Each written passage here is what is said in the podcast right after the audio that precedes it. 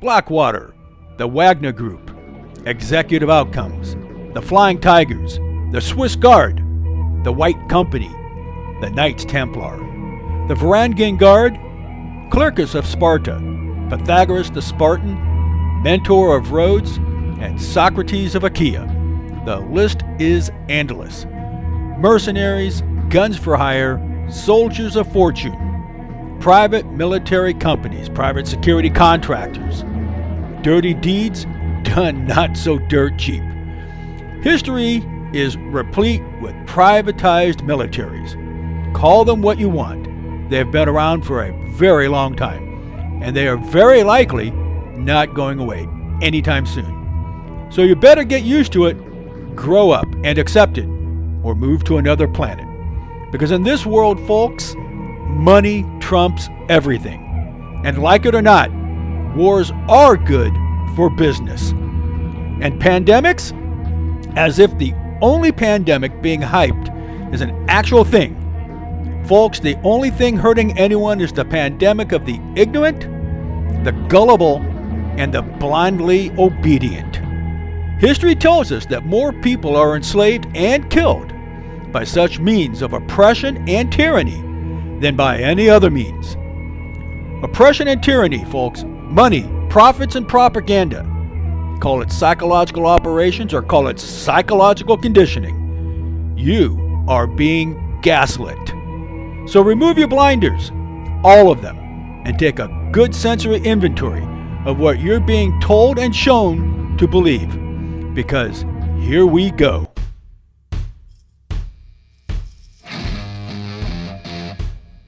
Hello everyone, and welcome to another episode of OCONUS, the Contractor's Life, talking from the relatively insulated and bucolic rural foothills of northwestern Washington State. I'm your host, Scott Dresser.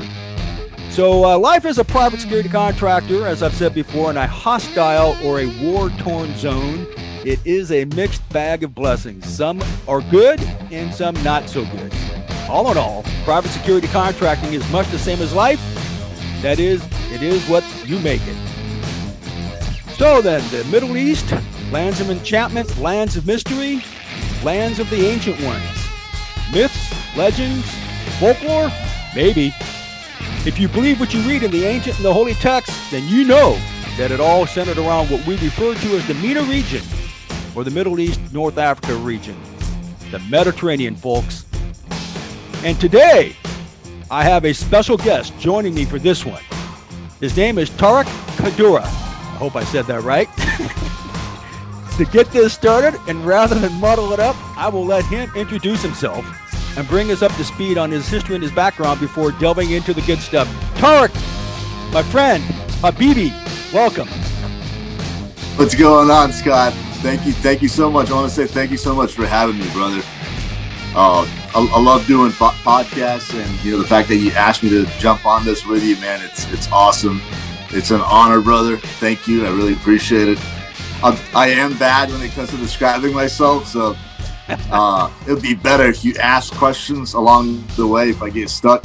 Oh, I will. Uh, but a, a little a little background. I'll, I'll, I'll dive right into it. A little background about myself. My name is Tarek. Uh, a lot of guys know me as Joey O'Connor. I got that name actually, O'Connor's. We'll get to that story. Uh, it's pretty. Fu- it's a pretty funny story. You you you would never believe it. But uh, I was born and raised in uh, U A E, in a little town outside Abu Dhabi called Al Ain. Uh, a lot of people have never heard of it. It's literally a small desert town.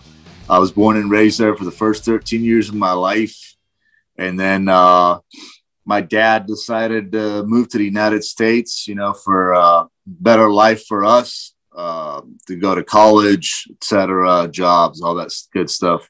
We moved to the U S legally. It was a five to seven year process. It was a long process. So we moved to Houston and I was thirteen years old. That was back in two thousand four. And uh, my dad was in the oil and gas business. And uh, it was an easy transition for him because Houston's a big hub for oil and gas. But for me, uh, it was hard, man. Honestly, it was really hard. I had an accent. My English wasn't this good. I was like four foot ten in high school in a town called Sugarland, Texas. It's oh, like the yeah. suburb of Houston. And uh, it was a culture shock for me, honestly, man. It was hard. High school was hard for me in the U S, hmm. uh, especially when I first got there. You know, a lot of people made fun of me because I sounded different, had an accent, I looked different. And uh, Sugarland is like a pretty like isolated town outside of Houston. Uh, it's diverse now more than when I first moved there. But, uh, you know, I, I got picked on and all that crap, but I didn't really let it affect me. I think I did really good in high school. I actually graduated the youngest of my class my senior year. I was sixteen years old. I was the youngest kid to graduate. Went wow. to Austin High School. It was uh, it was it was great, man. And uh, from there, my dad wanted me to go to college, and uh, he wanted me to be an accountant. And I was totally against the idea. I wanted to run away from home and I hated that. And I didn't want to work anything with numbers. I'm just not that kind of guy, but you know, it comes back to the culture thing. If you're not an accountant, unfortunately, or a doctor or something like that, in my culture, they don't really see you as, you know, following the tradition of the Middle East, you know, okay. uh, it's more of like a status thing, really. I personally don't believe in that crap, you know. But uh, I, I listened to my dad. I went to college my first year. I studied accounting. I fucking hated it. I was miserable. And uh, I decided, what's the best way for me to get the fuck out of? I can curse on here, right? Yeah. Awesome. Awesome. Just want to make sure. Just want to make sure. I don't want us getting canceled, man, with all this shit going on nowadays. Like, yeah. Oh, my God, he said the word fuck. Let's cancel him. Oh. But uh, uh, back to the story. Uh, I, I was like, um, you know, I want to, I want to serve my country. I love the U S. You know, uh, they did a lot for my family. I want to thank George Bush. He's the one that approved my family immigrating hmm. uh, from U A E.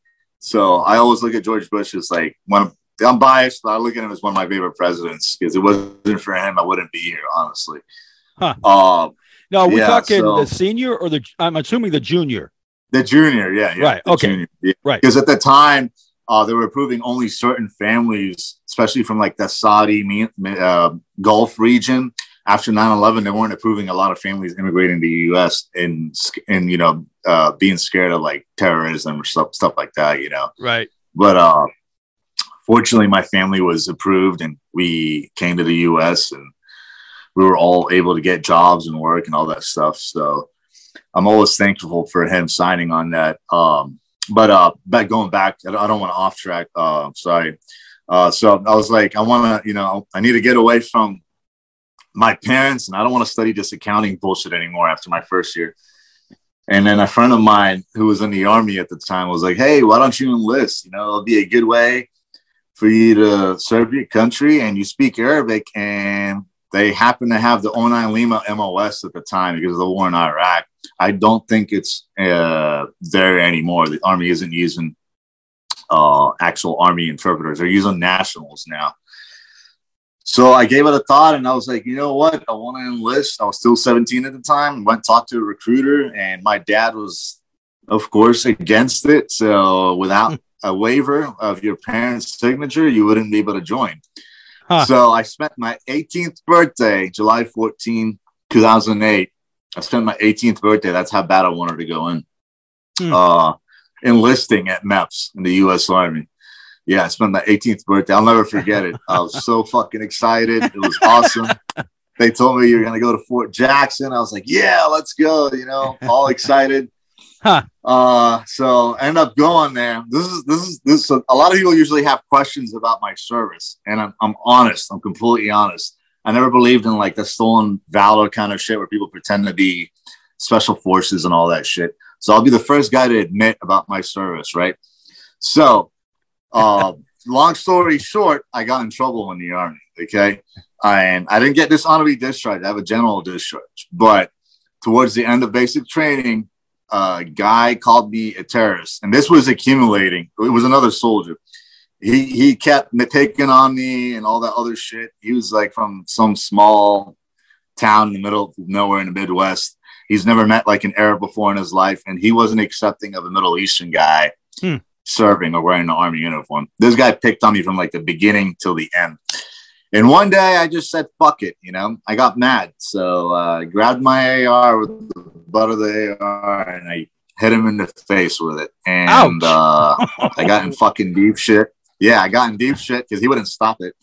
Thankfully, the captain was understanding, but they told me that I wasn't going to be able to stay in. Otherwise, I was going to have to fucking get dishonorably discharged for attacking another soldier and all that shit. Hmm. There was other things, too. After that, I went sour. They gave me a couple of chances, but I was not following orders. I just felt like I didn't belong. That specific guy made me feel like I didn't belong. And it was unfortunate, you know, because I got along with everyone else. Wow. So I kind of, yeah, I ended up just uh, agreeing to the general discharge. I got out, went home.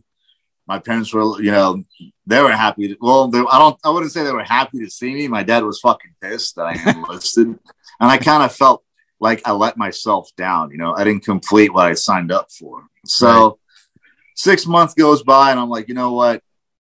I can't do this fucking college bullshit. There has to be another way. And my friend, the same guy that told me to enlist, was like, dude, they're hiring contractors and you already have the skills. You don't have to enlist. You just sign a one-year contract and go try it out and see if you like it. And that's when my contracting fucking career started. Huh. Uh, found this company, small mom, mom and pop company based out of Florida. That was the first contract I ever did. They're like, we'll give you seventy thousand dollars uh, to be a translator and go to Iraq. And I was like, man, that's a lot of fucking money. You know, I'm only nineteen years old. So seventy thousand dollars was a lot. I was like, fuck it. I'll do it to go translate some shit. I don't know. I hadn't been to Iraq yet, you know, before that. So I don't know what the fuck I was signing up for at nineteen years old. This is where shit fucking gets interesting. So I get there. First location is Camp Victory. I'm like, all right, this isn't so bad. You get fucking mortared the second day I was there. I was like, dude, what the fuck is going on? What the fuck? It's like it hits you, you know? It just, it's a different world. It's hard to describe, but the guys I've been there know it. You know, you go yeah. from like quiet to fucking complete chaos in a matter of twenty-four hours. You know what I mean? It's crazy. But believe it or not, um, I think because of having lived in the Middle East, Uh, growing up, I uh, got comfortable pretty quick. Hmm. Like, it shit didn't really bother me. I got fucking used to it. I got used to most of the shit. Uh, I was uh, familiar with the culture, the food. So uh, I got comfortable pretty quick. And I liked it. I enjoyed being a fucking contractor. I didn't have to worry about my parents fucking telling me what not to do. I was making my own money, you know? Huh. Uh, I enjoyed it. I made a lot of friends. Uh, a lot of the guys respected me. The Special Forces guys loved me because um, I was very fluent in English and Arabic. And at the time, a lot of the translators weren't as fluent as me in English. Hmm. You know what I mean? So they yeah, had a hard time. Huge. So they were always, what's that? That's huge. Being yeah, able, to, huge being able to speak fluently in both languages. Yeah, you are yeah. right. I mean, when I was there, I had generals asking for me. Me, little Tarek, you know, hey, we need Tarek. He he knows how to translate. He's the best translator we have over there. So I was translating for like generals, SOCOM guys. It was pretty cool. And that's how I made a lot of my connections. Okay. Uh, my first fucking time going overseas. And from there on, uh, finished the year, came back home, and I decided between, so from two thousand nine all the way to two thousand fifteen I was contracting off and on for different companies as a translator. And then eventually I got that training and moved into also security. So I was a personal protection specialist and interpreter. Wow. Uh, yeah, it was, it was, it went hand in hand. I liked it. Uh, I got into the security aspect of things. I enjoyed that more than translating. Translating does, even though it sounds pretty fucking cool, it does go old, get old pretty fucking quick. I'll bet. It's like, what the fuck did this guy just say? He just cursed your mother. All right, well, tell him to go fuck his dad. All right, man. He's go. You know, it's just like back and forth, back and forth. You're literally just a translator. That's all you do. Your job there is fucking translate. But it was funny sometimes, you know. I had a lot of good memories teaching soldiers, you know, curse words in Arabic, and it was it was fucking funny, man. It was it was some good good times, definitely. Uh, yeah, uh, contracted for six years off and on, and then uh, I got tired, man. I was twenty-five and I was like, you know, maybe I need to sit my ass at home and fucking figure something else out. I was just getting worn out. You know, I was getting burnt out. Hmm. Uh, there was a high demand at the time for people who spoke Arabic. So I was constantly fucking turning and burning at the time, you know, And eventually my body just got burnt out, you know, and I was like, you know, I want to do something similar to military. I, I like the brotherhood, you know, right. And um, I thought about law enforcement and I was like, why don't I fucking do it? You know, I became a citizen at that time during my contracting career. Uh, my whole family became, all of us became citizens. So I was able to join law enforcement and I started my law enforcement career in uh, corrections for the state hmm. of Texas. Wow. Yeah, I, I was scared shitless, but I was like, you know what? I've been through fucking five deployments overseas. If no, if those ISIS motherfuckers didn't kill me, no inmate in the U S is gonna fucking kill me. Come on, you know what I mean? and, and, and believe it or not, they came in handy, man. A lot of those inmates. I worked at a maximum security prison that's very well known right outside of Houston called Darrington. They called it uh, Rolling D because there was riots almost every fucking day, or C Os getting stabbed. It's pretty bad. It's like where the huh. worst of the worst go. It's called Darrington Prison, man. And uh, over there, you know, the inmates, my first day, they're asking me all kinds of questions. Uh, I was uh, heavily tattooed at the time. And they're like, man, you look like a military guy. I was like, well, I was a contractor for five years. They're like, so you fucked ISIS up, you know, blah, blah, blah. Started sharing stories with them and shit. And I actually gained a lot of those guys respect, man. I'm talking about huh. like the freaking mafia guys, and brotherhood. No one fucked with me. Whatever line I was working that day, and I wasn't a big guy. I'm just a skinny dude. No one ever gave me a hard time or threatened me, man. It's like, it was like a respect thing, mutual respect. Huh. And they're like, this guy, you know, fucking served his country. Uh, he's a foreigner and he served the U S. You know, they gave me a lot of respect, man. Uh, uh, even like when new inmates would come, I have crazy stories, man. And they didn't know who I was, right? They tried to fight me on the yard. I had fucking like Mexican mafia and Aryan Brotherhood trying to back me up, telling them, huh. hey, you don't fuck with this guy. This C E O over here is off limits. It was huh. crazy, man. It was like, I never thought I'd see myself in a law enforcement uniform getting backed by criminals. Right. But it was like, a, it was like a respect thing, you know, that's what it right. really was. It was more of a respect thing. I learned a lot, taught me a lot of discipline.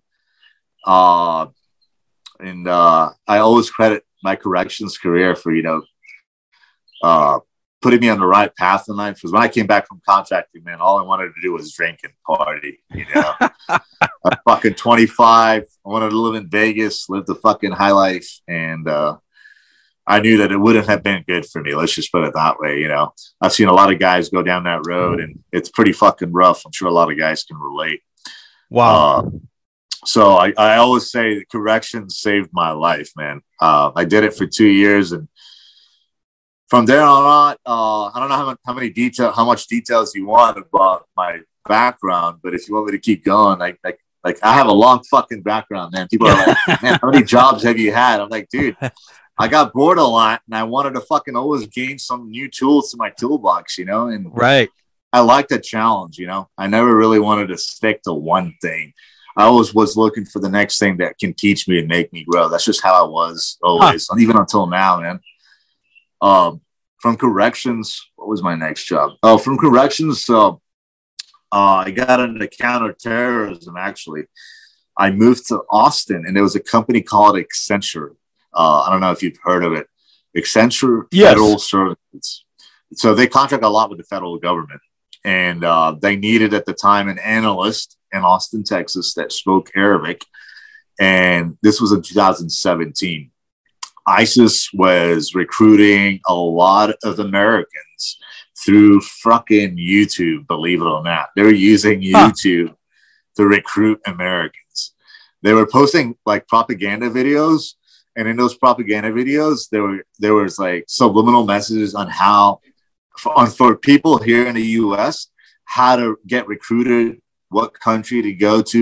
It was very fucking elaborate. Let me tell huh. you, for like a bunch of fucking idiots that we believe came out of caves, fucking ISIS is pretty well organized, man. They really are. Those, those fuckers are smart. I've met some fucking idiots, but that's with anything. There's idiots everywhere, but huh. the motherfuckers that were creating those videos were very smart. So they needed an analyst like me, who's fluent in Arabic, familiar a little bit with ISIS from me contracting overseas, to take down those videos and report them to the F B I because hmm. they were reaching a, uh, a lot of people here in the U S. In uh, six months of being an analyst, my performance was like I want to say it was like ninety-five percent out of one hundred, which was like unheard of at the time. Uh, a lot of my coworkers were Iraqi, former Iraqi special forces guys that Accenture recruited to the U S to work on this project. This was all confidential at the time. Like, it wasn't public. No one knew that YouTube was hiring all these fucking guys to come and analyze videos to defeat fucking ISIS. Because, I mean, it, just the sound of it, it sounds crazy. You know, using an American platform to recruit Americans to terrorism is fucking right. insane. Right. I mean, it happens on the dark web, but using it on a platform like YouTube was unheard of. And huh. these fuckers, they knew what they were doing, man. They were recruiting a lot of guys here in the U S that were going to Syria, Jordan, and Iraq, getting recruited by these guys. And the F B I got down there. They're like, man, they're fucking using YouTube. They're posting fucking videos. Um, but yeah, my job. I think I remember that. I think I remember what you're talking about. And, and they still do it, don't they? Yeah, they still they still fucking do it until now. Yeah. It's right. not as bad as before because we shut down the main lines of network for them. In huh. twenty seventeen, from twenty seventeen to twenty eighteen, it was on fire, dude. They were recruiting a lot of Americans, but the government kept it on the low. The news wasn't fucking talking about it. It, it was fucking crazy, man. Huh. Uh, yeah, they, they were recruiting also like Army veterans. There's, there's fucking stories of Army veterans joining ISIS, all kinds of people, doctors, engineers. And it was the easiest tool for them. You know, everyone watches fucking YouTube. And uh, they knew what to hashtag. You know, they, I can go into details, but they were fucking using certain hashtags to recruit these people. So someone would wow. type it into the search bar, and they knew that this video was a first step to get you there. You know, how I'm basically one-on-one and how to fucking get recruited. It was insane, man. Huh. Um, I went from an analyst after six months to a subject matter expert. So at that point, my job was to train all the new agents that Accenture was hiring at the time on different F T Os. Because it was, so when ISIS started doing it, other foreign terrorist organizations started copying them and using the same tactic. Wow. They were copying one another. Huh. Yeah. So then you had like Hamas, and all and uh, Al Qaeda, all these different groups, they were copying ISIS and using YouTube also to recruit people. Interesting. So my job was to learn as much as I can about all these different F T Os and train these new agents on how to find out if that video was uh, F T O related video or not. What to look for. Uh, it was pretty interesting, man. I really enjoyed that job. I did it for a year. Uh, I was an S M E. Uh, for Accenture. And then uh, eventually I got just fucking tired of sitting behind a desk. I wanted to do something exciting. As I said before, I, I was always looking for the next thing. Thrill, you know? Right, right. I- Back to what I was uh, talking about. Uh, you know, I wanted to make the transition from being in the office to going back on, on the field, and uh, uh, wanted to continue contracting. And after that, you know, contract with uh, YouTube, Uh, there was a company, small company, I think they're still operational, based out of Tennessee, but they also had an office in uh, in Texas, in Austin, Texas. They were called uh, U S C or P T S. They're very well known. They do air and land transports for uh, federal fugitives. So their main contractors are U S Marshals. They contract these guys. Most of them are former law enforcement, former military, and they transport fugitives. I'm talking from like... It could be as low as one fugitive to twelve fugitives. And they're like, we do the transports in unmarked vans. It was pretty cool, but uh, hmm. I found it interesting and ended up interviewing, and I got hired. And, uh, man, I traveled all over the U S It was fucking awesome. I loved it. I got to meet all kinds of crazy people, from petty theft criminals all the way to fucking – I met a cannibal once that was wanted by the F B I that I transported. Yeah, I had a I, Let me talk. Let me elaborate on that guy, because that's one guy that always comes to mind when I was contracting for the Marshals. That guy was nuts. He was like six foot six. Picked him up in like some random fucking uh, state. I want to say like Kentucky or Missouri or some shit like that. And as soon as I picked him up, he was quiet. He was just kind of like eyeing me up and down. And I was like, man, there's something off about this guy. So I go to his fucking jacket, because we'd get like packets on each person that we pick up, a detailed history, background charges, all that stuff. And it said he was fucking convicted of cannibalism. And I've wow. never met him ever before in my life. This guy so was like, by- like a Hannibal Lecter kind of guy. Yeah, exactly like that. His demeanor and everything. I don't know if he was copying it, but he reminded me. That's the first thing I thought about. So I was wow. like, we talk to him and get into his head, because all we have is time.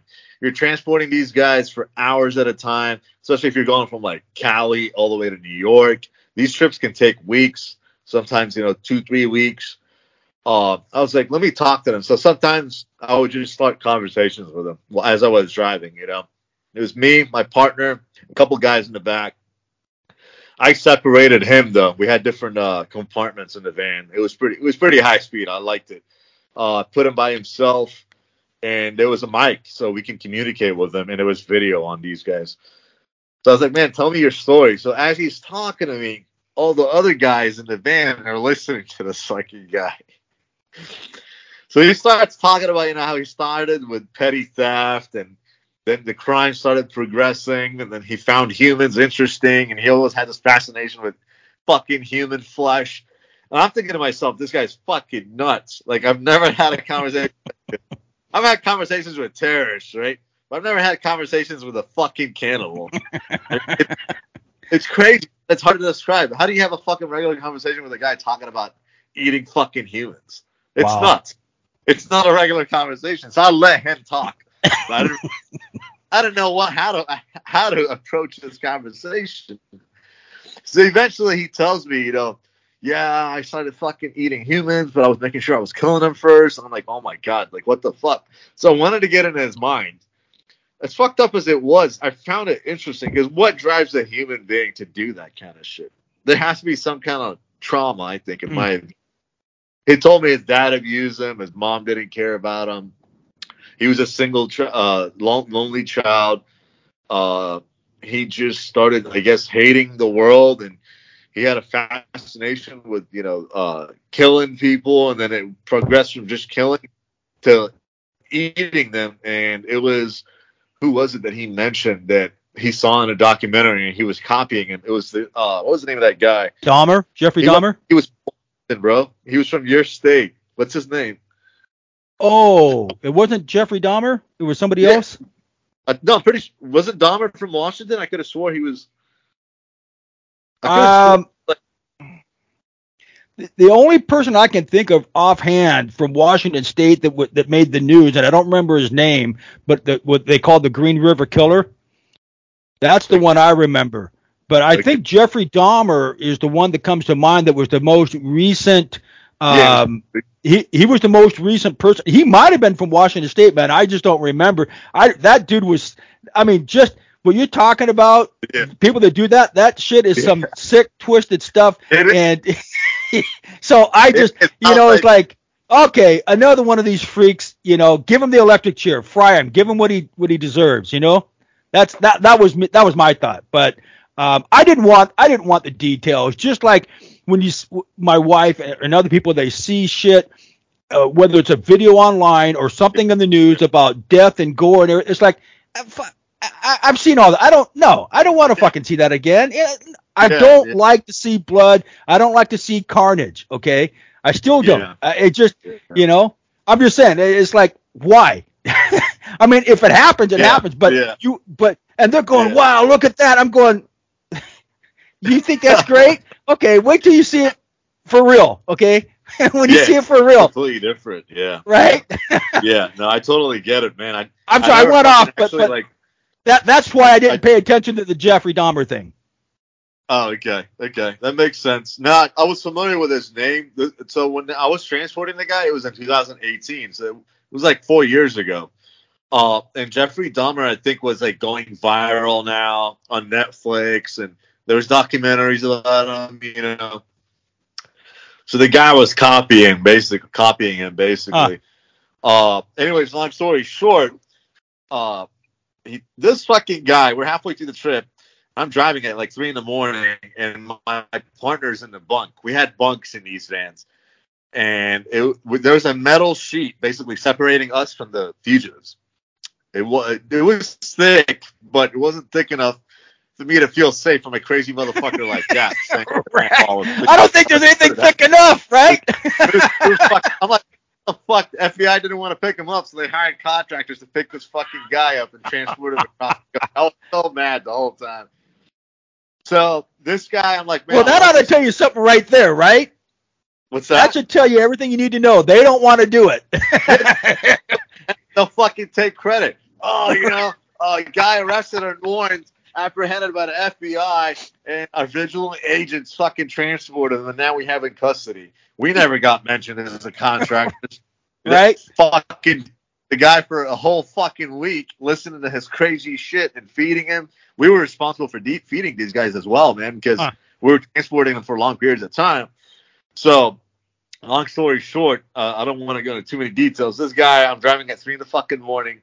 I see him on camera, awake, looking at the camera, his eyes fucking glaring at me. You know, we had a, a little, like, huh. monitor front where, when we were driving. And I was like, what's going on, man? You can't get any sleep? He's like, I'm hungry. I'm like, we already fed you. And I'm like, oh, my God. I already know where this is fucking going. He's like, no, I'm hungry for fucking human flesh.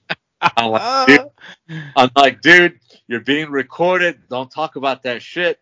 It was fine when you were talking about what we were in trouble for, but now you're fucking asking for it. Don't go there, because these are some charges that you could be fucking charged with, especially if we're transporting him across several states. He'll pick up a charge in each state. That's how it wow. works. Wow. Yes, some guys can get really fucked. I was like, look, I'll tell you what I'll do. Don't talk about it, and I'll give you whatever you think is the closest thing that tastes to this. Now I'm going down the rabbit hole, right? I'm like, because I have to shut this guy up. Obviously, fucking McDonald's isn't doing it for him. You know what I mean? McDonald's, Burger King, Taco. He's like, I want a pepperoni's pizza from fucking Caesars. This is exactly what he told me. I was like, all right, I'll get you a fucking. So I'm guessing, I'm thinking in my head, I guess, you know, pig is the closest. What I, from what I heard is it's the closest thing huh. that tastes humans. That's what I've heard.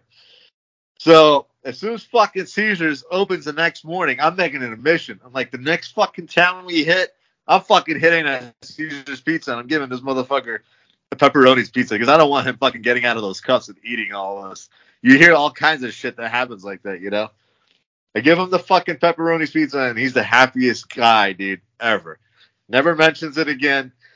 So, like, huh. back to it, as fucked up as it sounded, it was it was funny to me that I satisfied a fucking can- cannibal with a fucking pepperoni's pizza. You know, like, it's a fucking crazy story, dude.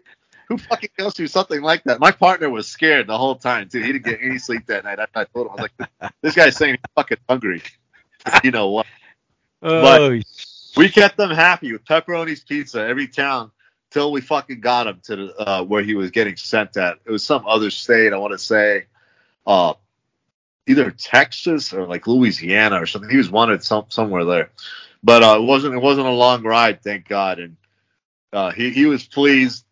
And uh, when I uncuffed him, I told the guys, I was like, hey, man, the guys at the jail, I'm like, if you don't want any problems from him, fucking feed him pepperoni pizza. Tell the fucking chef to prepare, bas- prepare this bastard a pepperoni pizza. That way you're not fucking eating other inmates. And keep him alone by himself.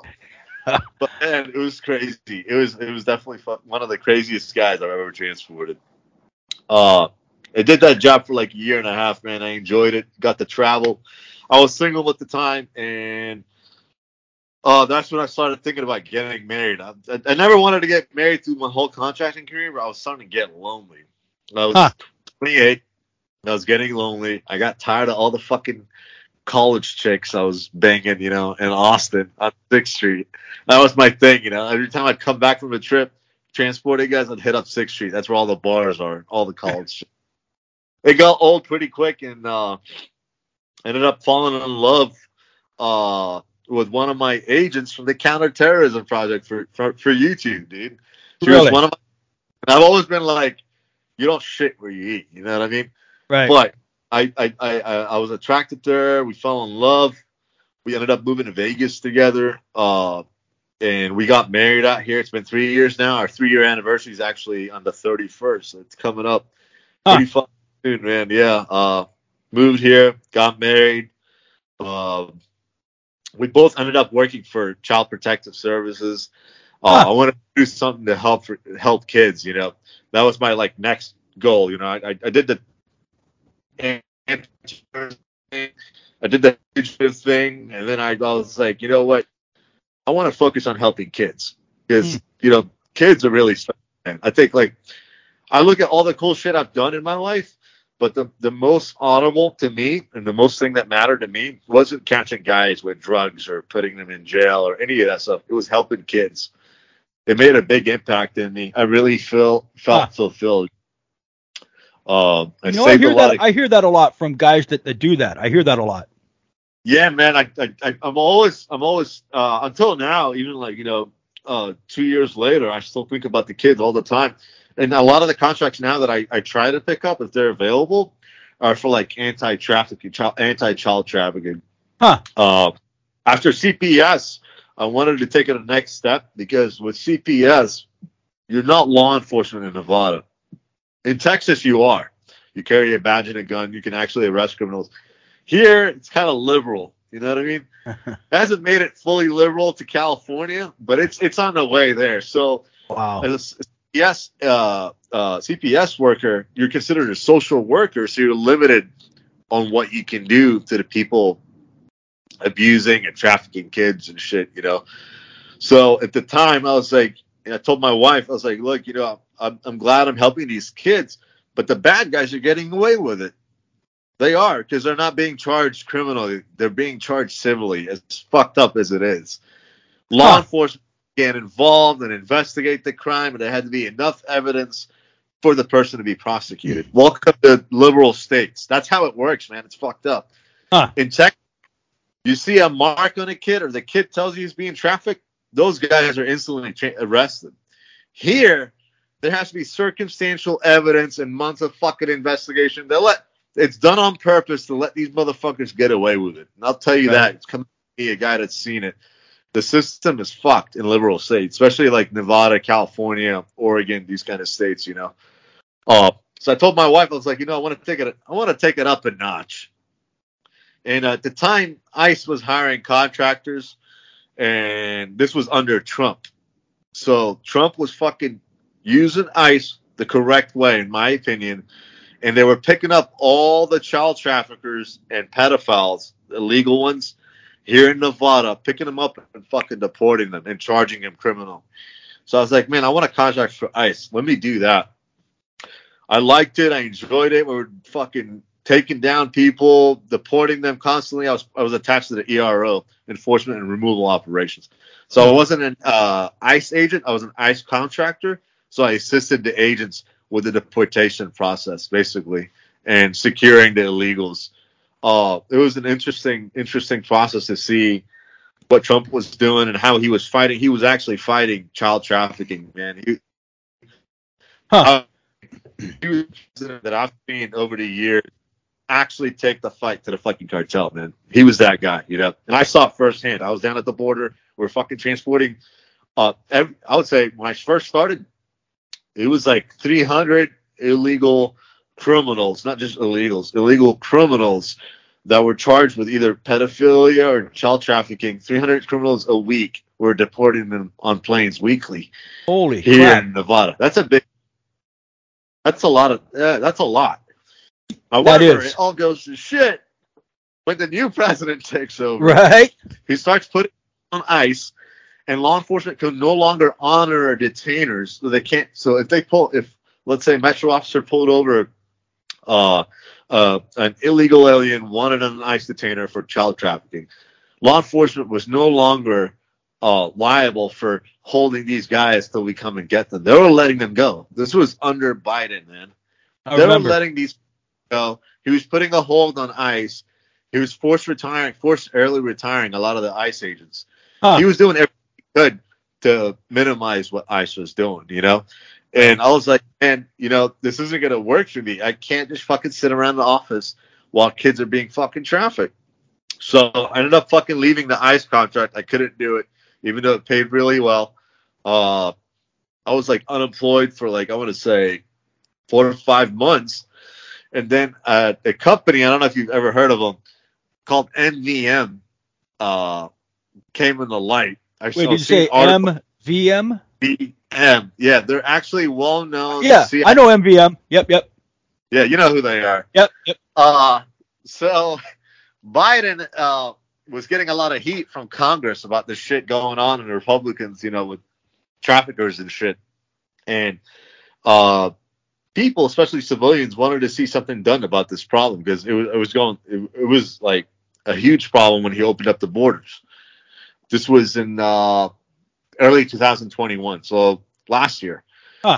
During the pandemic, mainly, and in early twenty twenty-one, because trafficking was horrible during that time. The cartel were bringing fucking kids in left and right, dude. So he signs a contract. The Biden administration signs a contract with M V M to start transporting recovered children that have been trafficked. There, this this wasn't on the news in the beginning, but it, now you can Google it. You'll see Biden administration showering millions on the company called M V M. Huh. Uh, they were hiring a site supervisor, and I was like, you know, I want to jump on this. I want to help those trafficked kids. I can directly see them and work with these guys, you know. And uh, they sent me to San Diego. Uh, this is all public now. At the time when we were going through it, no one even fucking knew we were operating. I mean, uh, we were fucking renting out. And I can talk about it now because it's public. We were renting out entire hotels, bro. Like wow. Hilton Inn and Marriott's. And putting kids in them. Hmm. Yeah, putting kids in them because they were wanted. They the cartel wanted these kids back. I'll bet. So we were hiding them and transporting them. And what we were doing, what Homeland Security was doing, was screening relatives here in the U S that were able to take these kids into custody. You know what I mean? At least hmm. temporarily until they you go through the legal, legal process. Because hmm. we knew that these kids, if we sent them back to Mexico or all these South American companies, uh, Ameri- uh, South American countries that they came from, it was going to be bad. We already knew right. it, you know, know right. how the cartel. Um. Anyway, so M V M. Now, are these the same cartels that do that that everybody claims to know about in terms of drugs? I mean, they're the same same people, but they've got their fingers in, in all these different things, right? Yeah. Yes. Okay. It's cartels. Yes. Okay. There's. There's two top dogs I don't want to mention because I don't know who could be watching this podcast, and I don't want my head. I get you. I get you. You know, I'm just. I don't want to get into too many details about that. Right. Envy's job was securing these kids and low prof- low profile transport of un- unaccompanied minors across the U S. That was the okay. job title. You know, it was in civilian clothes, unarmed. We had the package of these kids, three to four kids. We were sending mostly former military, former law enforcement, women and guys to transport these kids across the U S back to secure homes with secure mm. families. Mm. And this was happening all over the U S, but my assignment was in San Diego. And mm. uh, I had three months to secure fifteen hundred trafficked kids back to their families here in the U S. Three months. That's what the U S federal government gave me because I was a site supervisor. Uh, and I, I want to add, too, I like bragging about what I did over there because I was the youngest site supervisor. All the other guys were like from Department of State, D E A, F B I. I was thirty-one years old, contracting with M V M, responsible for fifteen hundred trafficked kids, man, huh. making sure they went back home safely. And I took wow. great pride in that. I was talking to guys from the White House, uh, leaders from the White House, federal government. Uh, everyone had, everyone was all hands on deck about this, you know. Huh. It's happened all over the U S, different states, especially in like uh, Texas. El Paso was one of them, Arizona. And man, I, I long story short, I got that job done, man. In three months, all those fifteen hundred kids that they secured, they went back safely with no wow. incidents. We didn't have any any problems at all, man. And uh, I got a commendation letter also from the White House. Huh. I wasn't too happy. Kamala Harris wanted to come and meet me and all this. We're supposed to take pictures. I just shook her hand and I was like, you know, thank you, I appreciate it. You know, it's it's it's uh, it's what I wanted to do. I wanted to help kids, you know, and that huh. was about it. I refused the photo, you know. That's that's just me. Everyone else took a picture. I didn't give a shit about it. That's funny. Uh, yeah, I was I wasn't there for. To take pictures of the governor of California and Kamala Harris and all that shit. I was there for the kids, you know. Right. Once the right. mission was over, I packed my bags and I fucking came back home to Vegas, man. And uh, uh, it was it was a it was a great mission, and but unfortunately, Uh, they say until now that they're still doing it, but it's not like how it was last year.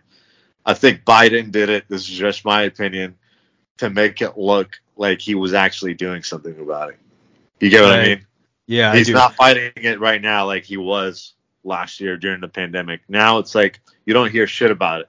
It's open borders. Everyone's fucking coming in. Yep. You don't hear like anything going on. And uh, there's, uh, I mean, from my opinion, it's probably worse now, but it's not covered by the media. Right. Well, but you know, it's it's it's interesting. Be, uh, I say interesting because I can't think of a better word, but it seems like uh, earlier. Like uh, uh, approximately one week ago, so approximately seven days ago, I was working a short-term project over in a uh, port city ne- near near my neighborhood, okay? And I was talking with one of the port police guys there, um, and I noticed some C B P vehicles out there morning and night. And I yeah. said, what's up with that? And that's sort of yeah. the conversation. Yeah. And he didn't go into any great detail, but the stuff he told me, it's like he said, basically what he said is that you would be absolutely amazed to know the amount of drugs and human trafficking that come yeah. through the smaller ports like this. Yeah. I said, get yeah. out of here. He goes, no. Yeah. He said, all these piers and, you know, that whole area. He goes yeah. from from Canada all the way down. We see him come down on the Sea-Doos. He said, yeah. he said, and yeah. all this cargo and freight, even like on all these big private boats, some of them yeah. are not so big. I said, yeah. get out. He goes, I guarantee you got some right over there that we're looking at. I said, what? And he's, yeah. he's, I believe. Yeah, and I was just, and if, like I said, I, he didn't go into a lot of great detail, but he told me yeah. enough that, that, I mean, it was an eye-opener. And then yeah. you read yeah. stuff like what you're talking about and what Craig Sawyer and other guys are talking yeah. about, yeah. and you start to realize, and then you start hearing stories. I mean, even in my hometown, I mean, uh, you know, Uh, when I was talking with that cop, I said, you know, you know, I said, stereotypes aside, in, in redneck Hicksville where I live, I said, I said that stuff from what I hear is still fairly prevalent. He goes, yeah. yeah. yeah. He says all these cities out here. I said, you know, and I guess what, what really confounds me is that if you're not in a state of denial, if you really are listening and looking to what these people are showing you and, and saying, yeah, you. You are almost overwhelmed when you start to realize just how pervasive this stuff is. Yeah. Yeah. And and it's like and, and so when you look at what you were talking about, the policies that the president, yeah, whether he's a puppet yeah. president or not, I'm, those policies directly impact what we're seeing and what we're hearing yeah. and talking about. one hundred percent. I mean, And, and this and this is this is human emotional psychological trauma that can never it, it never heals, it never goes away. yeah. Right? Yeah. I mean, the most most of those kids, man, they were being in San Diego. I can speak for San Diego. I don't know about the other states because uh, I didn't uh, I didn't work for M V M in any of the other cities, but I know in San Diego they were using the ports like you just said. They were using freaking submarines, man-made submarines with kids in them on the port. So the San Diego Port Police was arresting cartel at night from three wee hours in the night, three, four in the morning. This is never on the news, by the way. It's because I believe the powers that be don't want it going out there. But this shit was happening because I was talking to cops out there, and they were telling me the ports, kids were showing up in freaking man-made submarines. And C B P was there also, Customs, and they're arresting cartel members as vacationers and tourists are walking by. It's insane. Wow. In a city, in a beautiful city, San Diego, kids were being fucking trafficked, man. Right. And of course, they were going to up Tijuana too. You know, Tijuana's right there, so a lot of them were being trafficked through there. But uh, it was it was open borders. As many as we were saving, there was twice as much being trafficked. I mean, at what point? You say enough is enough and do something about it. I mean, I don't see him fucking doing. I don't see the, the president right now, or, uh, the powers that be, honestly doing anything about it, dude. Right? I no, they're not. If anything, I mean, good luck to the next president. You're gonna have to clean up a lot of shit, in my opinion. Oh yeah, it's a fucking shit show. It really is. Well, it, it and it's despicable, and it's shameful, And let me ask you a, a question that, that when it's been in the news I've, it, through various sources that Saudi Arabia, and I'm sure they're not the only country, refuses to take Biden's phone calls. Yes. So let me ask you, is it is it a peculiar thing to the Arab culture, or are other countries also saying, you know what, this guy is a sick, depraved fuck, and Epstein Island was just the proverbial tip on the iceberg, yeah. and we don't want yeah. any part of it? I mean, from yeah. your perspective, I mean, can you speak to that? I mean, I mean, yeah. what? I, mean, I I can tell, man. Personally, I can tell when. I can speak for Saudi and U A E because I grew up in that region. These guys now, I could before they were they loved Trump. I mean, Trump was there almost every every month. He was in Saudi Arabia making deals and U A E. Huh. During his presidency, Trump was probably the most person to ever visit Saudi Arabia and U A E. The dude was going everywhere. With Biden, those countries want honestly nothing to do with him, man. And we're seeing them slowly now separate themselves from the U S because of who we have in office. And it's very unfortunate. And the reason for that is they don't respect them. How are they going to respect the man that's allowing this happen to their country? Right. They're not.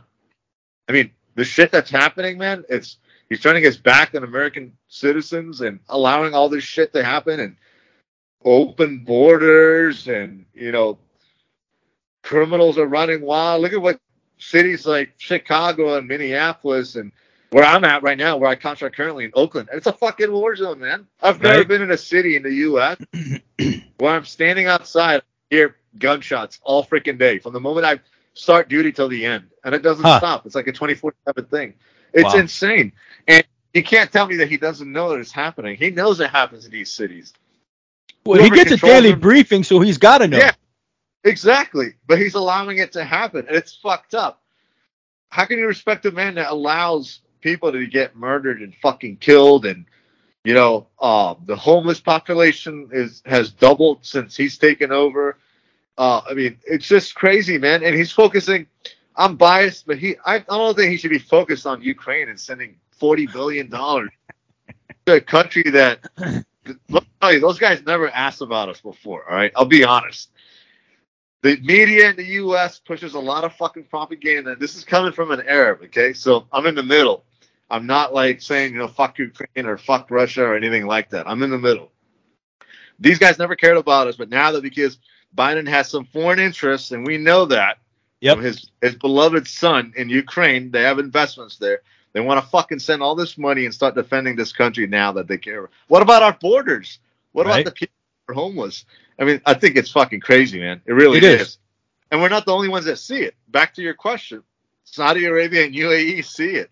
They're like, this guy's fucking sending billions of dollars, and we're already in debt to begin with, to help other countries instead of help spending that money to help help, help us.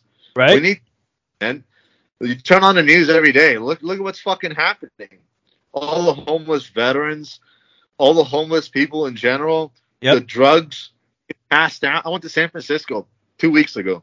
They're fucking passing out needles to drug addicts on the side of the streets to shoot heroin. Wow. This is not the country I immigrated to in two thousand four, man. What the oh. fuck has happened? We went wrong some somewhere. We really we did. did. We did. It's fucking crazy. Well, you know, I think um, a guy that I knew uh, that uh, I, I worked for his company on, on several projects um, over the course of years uh, when he had FEMA stuff going on. And um, I think it was he, because I've heard other people say the same thing. But I remember he said, you know, Scott, and he retired as a colonel. He says, I spent most of my entire professional career. Uh, I think he was in the Air Force. Uh, yeah. Uh, he said it, overseas, deployed, you know, serving our country, taking care of America, protecting it, defending it, yada, yada, yada. He goes, I come home, and I forget, it was probably around twenty fifteen, something like that, about this time that I hung it up. And uh, he said, and I looked around and I said, what the fuck happened to my country? And he said, and and, and in that discussion, it, it was like, so while the cats were away, yeah. the rats played. Yeah. And, and and so I think what happened is that so many of us went over there, And yeah. and we got just so fat that, and with that mission creep for the yeah. on the liberal side, yeah. they started passing all these things. And by the time everybody started coming home, we went, yeah. whoa, what? Yeah. So, you know, um, I mean, I, I, I don't know what the answer is, man. I, I don't know what the answer is, but I, I, you know, I think it's, it's tremendous. I've said this to a number of guys that I've met that if you want to know how good it is here in America, or how good it was and how good it could be again, I said, don't take my word for it. I said, talk to somebody that emigrated to America, yeah. went through yeah. the legal process to become yeah. an American citizen. Yeah. I said, take their word for it. They'll tell you how good it is here in America. I yes. said, all these enti- self-entitled, spoiled people that came up, yeah. born and raised in America, that were not shown and taught, this is why America's special. Yeah. Okay? Yeah. Um, because if we lose America, and I'm, I think you would agree, I've heard this from other people around the world as well, that if we lose, if America loses this, this battle that we're in, we're in a war, culture war, whatever you want to call it. If we lose this, the rest of the world is fucked. Yes, one hundred percent. Yes, it would be fucking, it really would. It would be total fucking chaos. Uh, I think America is the great equalizer. You know what I mean? If America didn't exist, the whole world would be in shambles, honestly, man. It would be. I think the only reason Russia isn't attacking Ukraine, honestly, right now is because the U S exists. But that's just mine. Now, if what? the U S didn't exist, it, yeah, I think Russia and China would have fucking tried to take over whatever country they wanted. Oh, well, they are trying. I mean, you know, and, and, and they'll and they'll succeed if Biden remains in office. They'll they'll succeed. Yeah. Yeah, they will. I agree. Especially I mean, you know, with these trillions of dollars that we've spent, you know, talking about, you know, why isn't this money spent on America first? Why aren't we taking care of our people first? And I don't mean what you and, and you don't mean it either, but I don't mean like giving them drugs and and, and giving them all this yeah, shit yeah. And, and giving all these yeah. illegals, you know, free rent, free cars, free phones. He is doing jobs. that. I've seen it firsthand in Oakland, California, because they have a lot of illegals and a lot of, you know, minorities, and the unemployment rate, rate is through the roof. And I asked them, like, how do you guys live? Oh, we get government checks. I'm like, what kind of government checks? They're like, yeah, we just get government checks, especially because we live in California. We get checks. And they live off of that for years, man. And it's huh. a Biden administration. It wasn't like that under Trump. Yeah. No, there's jobs, but no one wants to go back to work because he's constantly giving fucking handouts. Right? Yeah, why would you? So with these trillions of dollars, the, the two bills that they passed in Congress, the, yeah. the and one of them, the bullshit infrastructure thing, yeah. you know? I mean, uh, we've, we've heard many documented cases that roughly only ten percent of that infrastructure went towards infrastructure. And I don't know about you, my friend, but when I drive around the roads, I'm thinking, where's the infrastructure? I'm just like, where the, you know, one point seven, two point five trillion. I was like, where did it go? It, you know, who got it? Yeah. You know, what did they do with it? So the same thing that we're spending eighty billion dollars in Ukraine, and don't get me wrong. I, I mean, you know, I mean, I, I, I never like to see people suffer needless, yeah. needlessly like that, no, but still yeah. it's like, it, it, you know, it's not like Russia is invading Europe. It's not like they're saying yeah, we're exactly. going to do that. Exactly. It's like, you know, let them take care of it. You know, yeah. if you yeah. if you want if you want, you know, just it's that eighty billion dollars. Imagine what that could have done if it were properly spent in America. Dude, it, that's eighty billion dollars. Yeah. yeah, it would have it would have it would have helped drastically. And we need it. That's the thing. It's not like we don't need it. This right? country needs funding, man. He should have spent that money on us, you know, but I think it's only going to get worse from here, man. Uh, the way I see it, before it gets better. I don't think it's going to get any better. He's always promising that it's going to get fucking better, but I don't see it getting better under him, to be honest.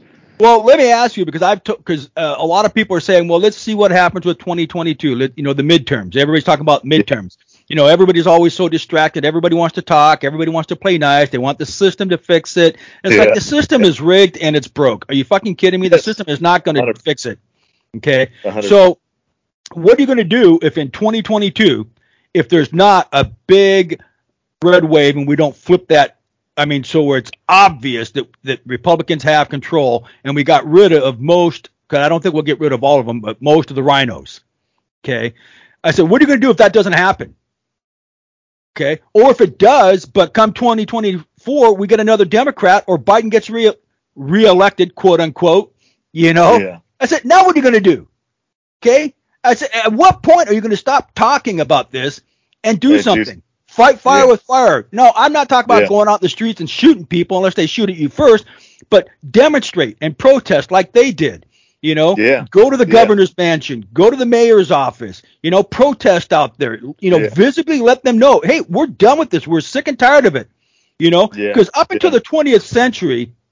And I um, I know in your world where you come from that it's something similar, but up until the twentieth century here in America, if politicians became as crooked and corrupt as they are now, we ran them out of office. We literally yeah. ran them out of office. Yeah. Yeah. Okay. Yeah. Yeah, it's only it's only this twentieth century thing where we started to be, quote unquote, civil about it and go through the process.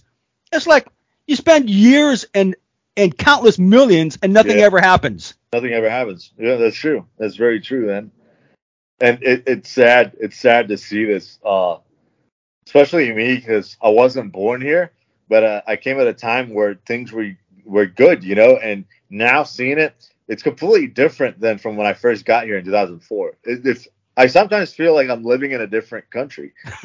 I, I wake up and I'm like, am I still in the U S? Like, yeah. Still in the U S? What the fuck is going on, man? And I'm like, I'm in some other country. There's no way this is happening. It's right? like boggling. It really is. I never it is. see the U S in the state that it's in now. Never in a million years. Right. So, uh, but definitely something has to be done, man, uh, especially before it gets too late, because I think if if it continues down this the way we're going right now, I think the United States, man, might just never recover, to be honest, right. man. I hate to say it, but I don't see it ever recovering because we're just getting worse and worse every day with right. this going on. I mean, look at the fucking mass shootings, too. Uh, well, that's another thing. Gun control, you know, and I say that in quotations because gun control is bullshit. Okay, yeah, it, yeah. There, there is, you know, and I'm sick and tired of hearing centrists and people on the left side of the yeah. fence talk about gun control. Yeah. You know, get a hold of yourselves, man. You know, yeah. it's got nothing to do with it, and it has to do with civil control. You know, people, you know, it. There are places around this world where if you know you're armed, if everybody knows that every, if everybody thinks everybody's armed, yeah. there's less likelihood anything's going to happen. Yes. Right. Yeah. And I remember, and you probably experienced the same thing overseas. Everybody's carrying a weapon or yeah. multiple weapons. Right. Yeah. So that right there. And the bad guys know this. Yeah. And so if you portray yourself and look like and act like a hard target, what are they going to do? Yeah. They're going to go somewhere else, right? Yeah, yeah. Okay? If we went over there and they said, hey, you know what? We want to take the soft approach. We don't want to scare anybody. We don't want to rankle any feathers. So we're going to do this gun control thing. So while you're over here, while you're working, we're going to take your guns away, okay? I mean, can you imagine? Right? Yeah, I, ISIS would celebrate at that point. They right? really would. Yeah, the fucking bad guys always win. You take the if you take the guns away, the bad guys will always fucking win. Well, and, and what are they? And you talked about Oakland. Okay, so all the shooting that you're talking about, I mean, that's all the bad guys. That's all the criminals, right? Yeah. I mean, they're yeah. shooting at each other. They're shooting at people like you and me, right? Yes. They're, I mean, they're having a field day. That you know, they must go home at the end of the day and say, "Woo!" You know, their head is swirling because they had such a good time. You know, yeah. and yeah. let's get up and do it again tomorrow, man. Let's go break into Macy's and get some more shit. It happens every single day, and I mean, it, it's fucking crazy because I'm seeing these guys when I'm on duty. They're fucking walking around with A Ks.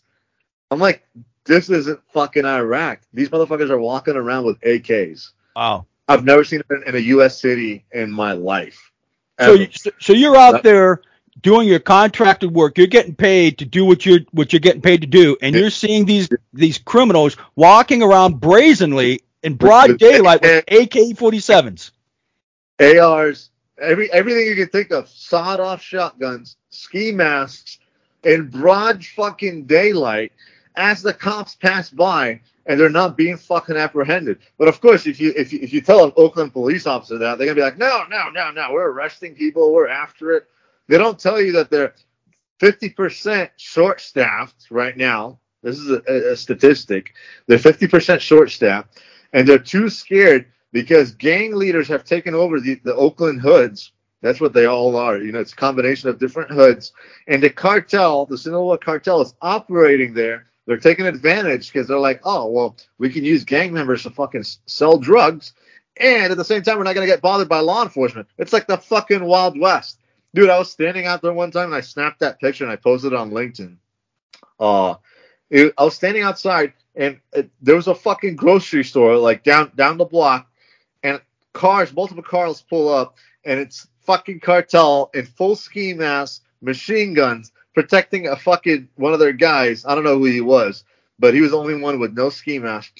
They're buying out this fucking grocery store and giving out, giving it, giving groceries out to the people that live in the hood. And I guess it's their way of, you know, this is like hush, hush you, hush you money, you know, or hush huh. you. We're taking care of these people. They're going to look the other way. And it, it's a cycle, man. I see, I've seen these guys since I've been out there like almost every single fucking Sunday. And what shocks me is Oakland police fucking drives by and they don't do anything. Wow. I mean, imagine that happening in fucking Texas.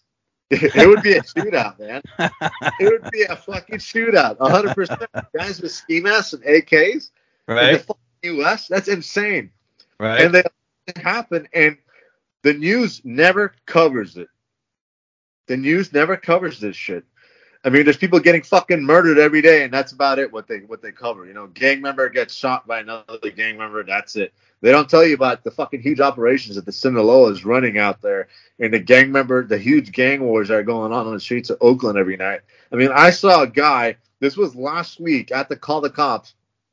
He was filling up gas at a gas station, a drive-by, they pop the door open, shoot him six fucking times. Six fucking times, dude. And they drive off. And all the civilians are walking around minding their own business. No one's freaking out. No one's calling nine one one because they're so fucking used to it. Wow. I was standing there. I've been, I've been, I've been overseas five times, and I was like, "What the fuck?" Like I was freaking out. No wow. one fucking doing anything. This guy just got fucking murdered at this gas station. Wow. They're going about their way. I call nine one one, and they fucking take their time. That's the other thing. You call them. Even if it's a shootout, they will take their time to show up, and I think they're doing it on purpose. They're thinking this is their way for the gang members to fucking just rid of themselves. They don't want to deal with it anymore, dude. Huh. They're fucking burnt out. They're short-staffed. They're constantly getting harassed. They're getting shot at. I saw a cop, a rookie, he looked like a rookie, get out of a C V S with a gang member leaning on his vehicle, on the cop's vehicle, right, while the cop was, was, was shopping. The cop sh- get, gets out of C V S. He sees this gang member fucking leaning up. I didn't see if he had a weapon, but most likely he did. The cop was too scared into getting, his, getting into his own vehicle.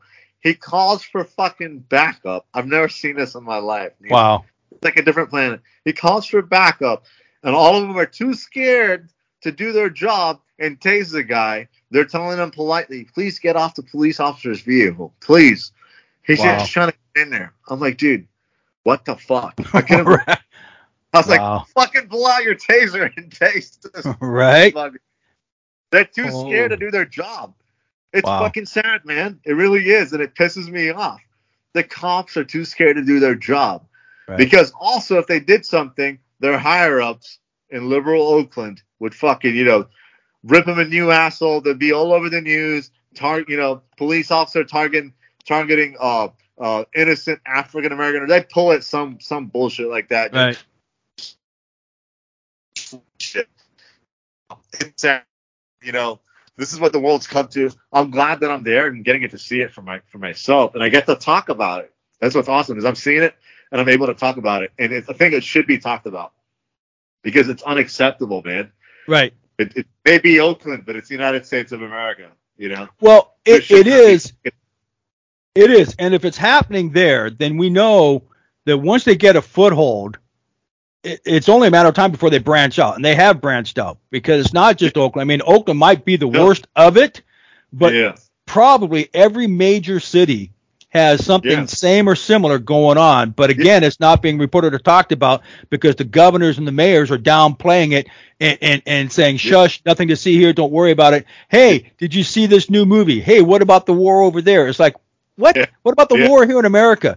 You know, and if you yeah. and I were to go outside, we're law-abiding citizens, we're properly regulated and licensed and permitted, and we went outside in our plate carrier, okay, and we had our A R and our magazines and our pistol, what do you think would happen within a matter of minutes? Woo, woo, woo! You know? You're going to get yeah. charged with all kinds of different felonies. Right. You know, it's fucked up, even though we'd be practicing our our rights. Uh, I don't know, man. I, I mean, I, I don't know what the fuck to say. It's just... dude, I, I grew up in Texas after moving from U A E, and I never saw, I'm, I grew up right outside of Houston. I never saw any of this shit. And then for me now to go to Oakland and see it, it's, it happens in Vegas, but over here it's not as liberal. They have a bigger, better control over it. Mainly, though, it's not because for the c- civilians and citizens. It's because it's a tourist town, and they don't want people from other countries coming here and getting shot and getting robbed, you know. So that that's an advantage. The police act, have actually a grip on, on crime. But in cities like, you know, Oakland, San Francisco, it's fucking nuts, man. It's insane. Uh, it's it's good for security contractors like me and you because they're paying honest pay, man. Like, I never thought I'd be fucking doing what I'm doing, standing outside guarding these people, you know, and making the amount of money that I'm fucking making. It's crazy. Right. I'm like, I'm going to stand out there and you're going to pay me that much? All right, fucking sign me up. Give me a plate carrier. I'll fucking stand out there. I'm like, but at the same time, it's sad that that's what they're having to resort to. Right. These oh, yeah. Elders, these executives. And what's funny is the same executives that voted for the same motherfuckers in office are now hiring the contractors. I'm right. like, this is you guys doing. You voted for these dipshits, and this is the result. And now right. you're scared for your life. And you're coming to security contractors asking us to protect you. Right. Well, you know, I mean, that that is that is uh, a, a paradox. But I, I've I've wondered because this has come up in conversation, and, and and I want your take on it when I put this out there. So it, I haven't heard it lately, but there was a time when the, the conversation went something like this.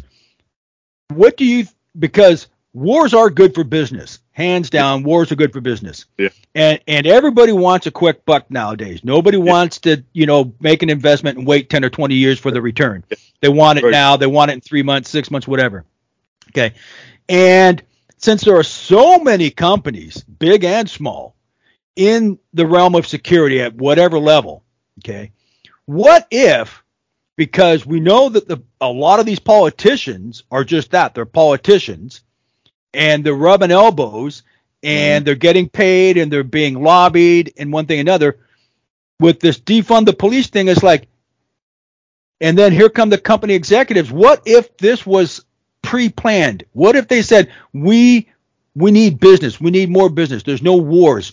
So we're back, and we got all these guys, all these military guys, and all these ex-contractors yeah. in here looking for yeah. work.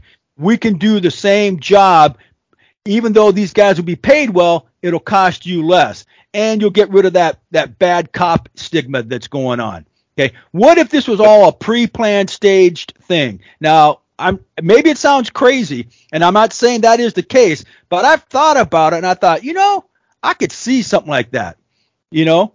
Uh, yeah. Whether whether you want to look at it for the movie like V for Vendetta or the Purge series of movies, you know, whatever the scenario, yeah. I just... I can't help but think that maybe some of this was planned from the get-go.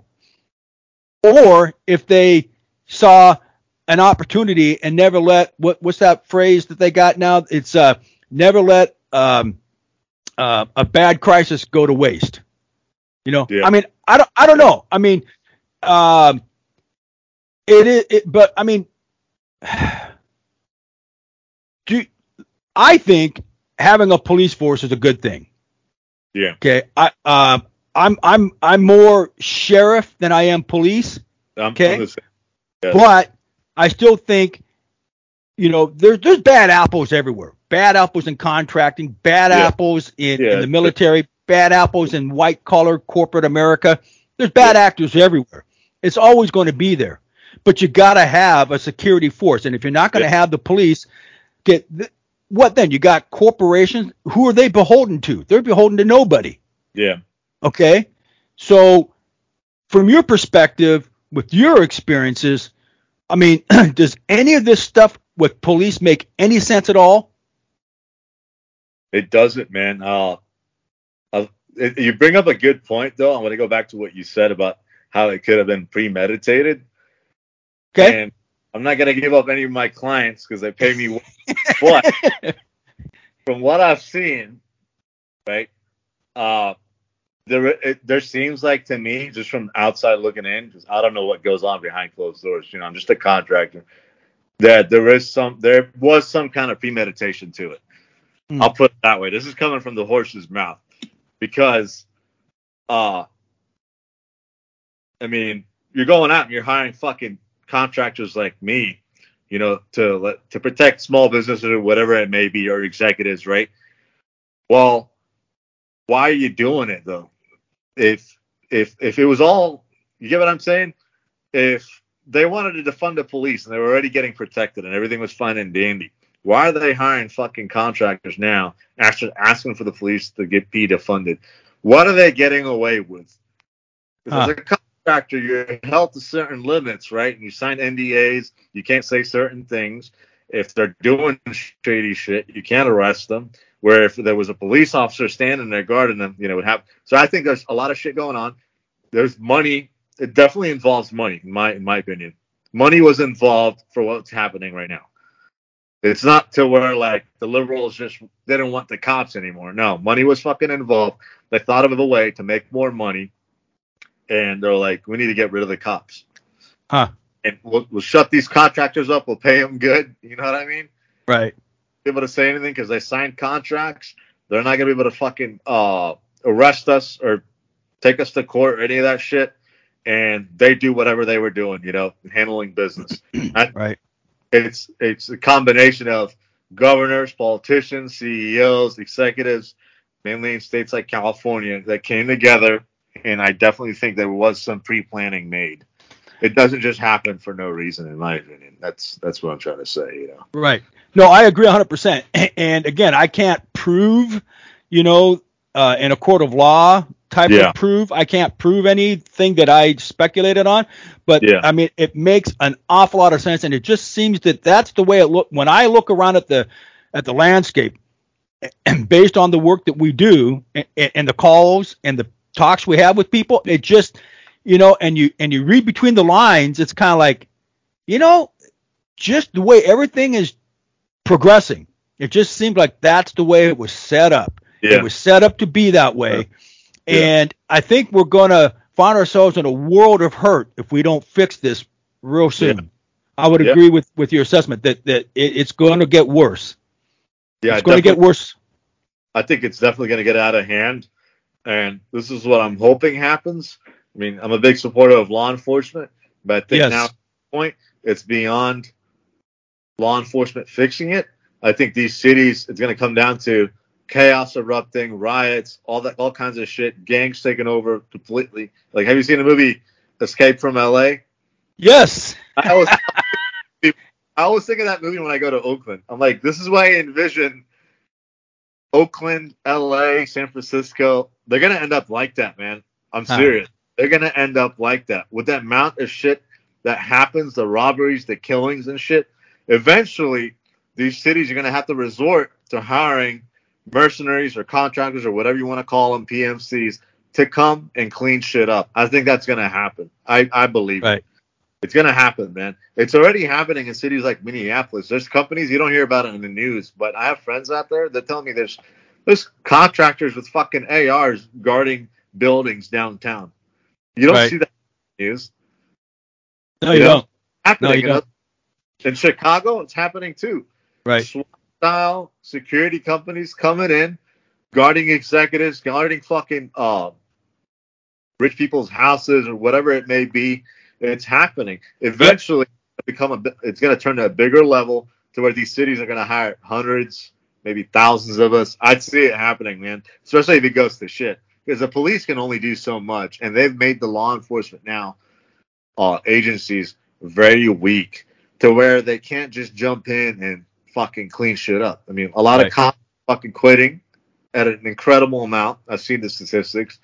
People are choosing early retirement. They're understaffed.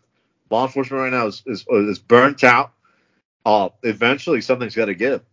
Right. You know, who's going to no, come I, save the masses? Right. Well. Honestly, who, who I think I think you're on a good point. I mean, like, um, I mean, all the all, well, even the smaller cities. Uh, so, like north of me in Bellingham, uh, for example, I know they've got so-called uh, city patrol security guys now, uh, yeah. augmenting yeah. what the police are doing or can't do. Yeah. Um, in the cities around me, the three cities around me, uh, the you know, there's there's smaller. Uh, city governments and councils, Seattle. I mean, you just go down the list. Yeah. They're they're putting out bids for proposal for, for guard services for everything. A lot of private businesses are doing yeah. the same thing, and yeah, and so we're we're seeing small companies become bigger with these things, and it's like, yeah. Yeah. so uh, it's good for business. I understand, but I think we've lost our collective minds if we let it continue. I'm just saying. We have no, lost I, our collective minds if we let this continue to the yeah. next step, which is police are, I, I mean, police are just for the official, t- but they probably won't even be involved in ushering them into the jail. We'll be doing everything that they were doing. Yeah. I mean, I mean, just imagine where private security now is beholden to the to the corporations, which are rubbing elbows with the politicians that make the policies and the rules. I mean, who's in charge anymore then? Well, the crooks that are in office, you know? I'm just saying. You're right. It sounds fucking crazy, but you're right. And that's the path that we're going down right now, honestly. I I think by the next election, it will be already happening. You're going to see contractors on the street. Fucking helmets, full kit, A R, all that. Uh, I don't know if it'll happen in states like Texas and stuff like that, you know, those kind of states. But in these kind of states, I mean, the new sheriff, Stan Height, he's running for sheriff. He's, he's, he's an acquaintance of mine here in Vegas. We currently have a liberal sheriff. His name is Lombardo. I don't know if you've heard of him or not. No. Lombardo, I used to love you, but I don't love you anymore. I'm sorry, buddy. Uh, Stan Height is a Republican. He's running for sheriff, and I think he's going to win it. He was talking to me. This was like two, three months ago uh, about how he's going to go all out for security police forces to assist law enforcement here in the city of Las Vegas. Hmm. He's going all out for it. Like the, the guy is bidding on contractors. I'm talking about not just handguns, full kit, full gear, like OCONUS, just like OCONUS.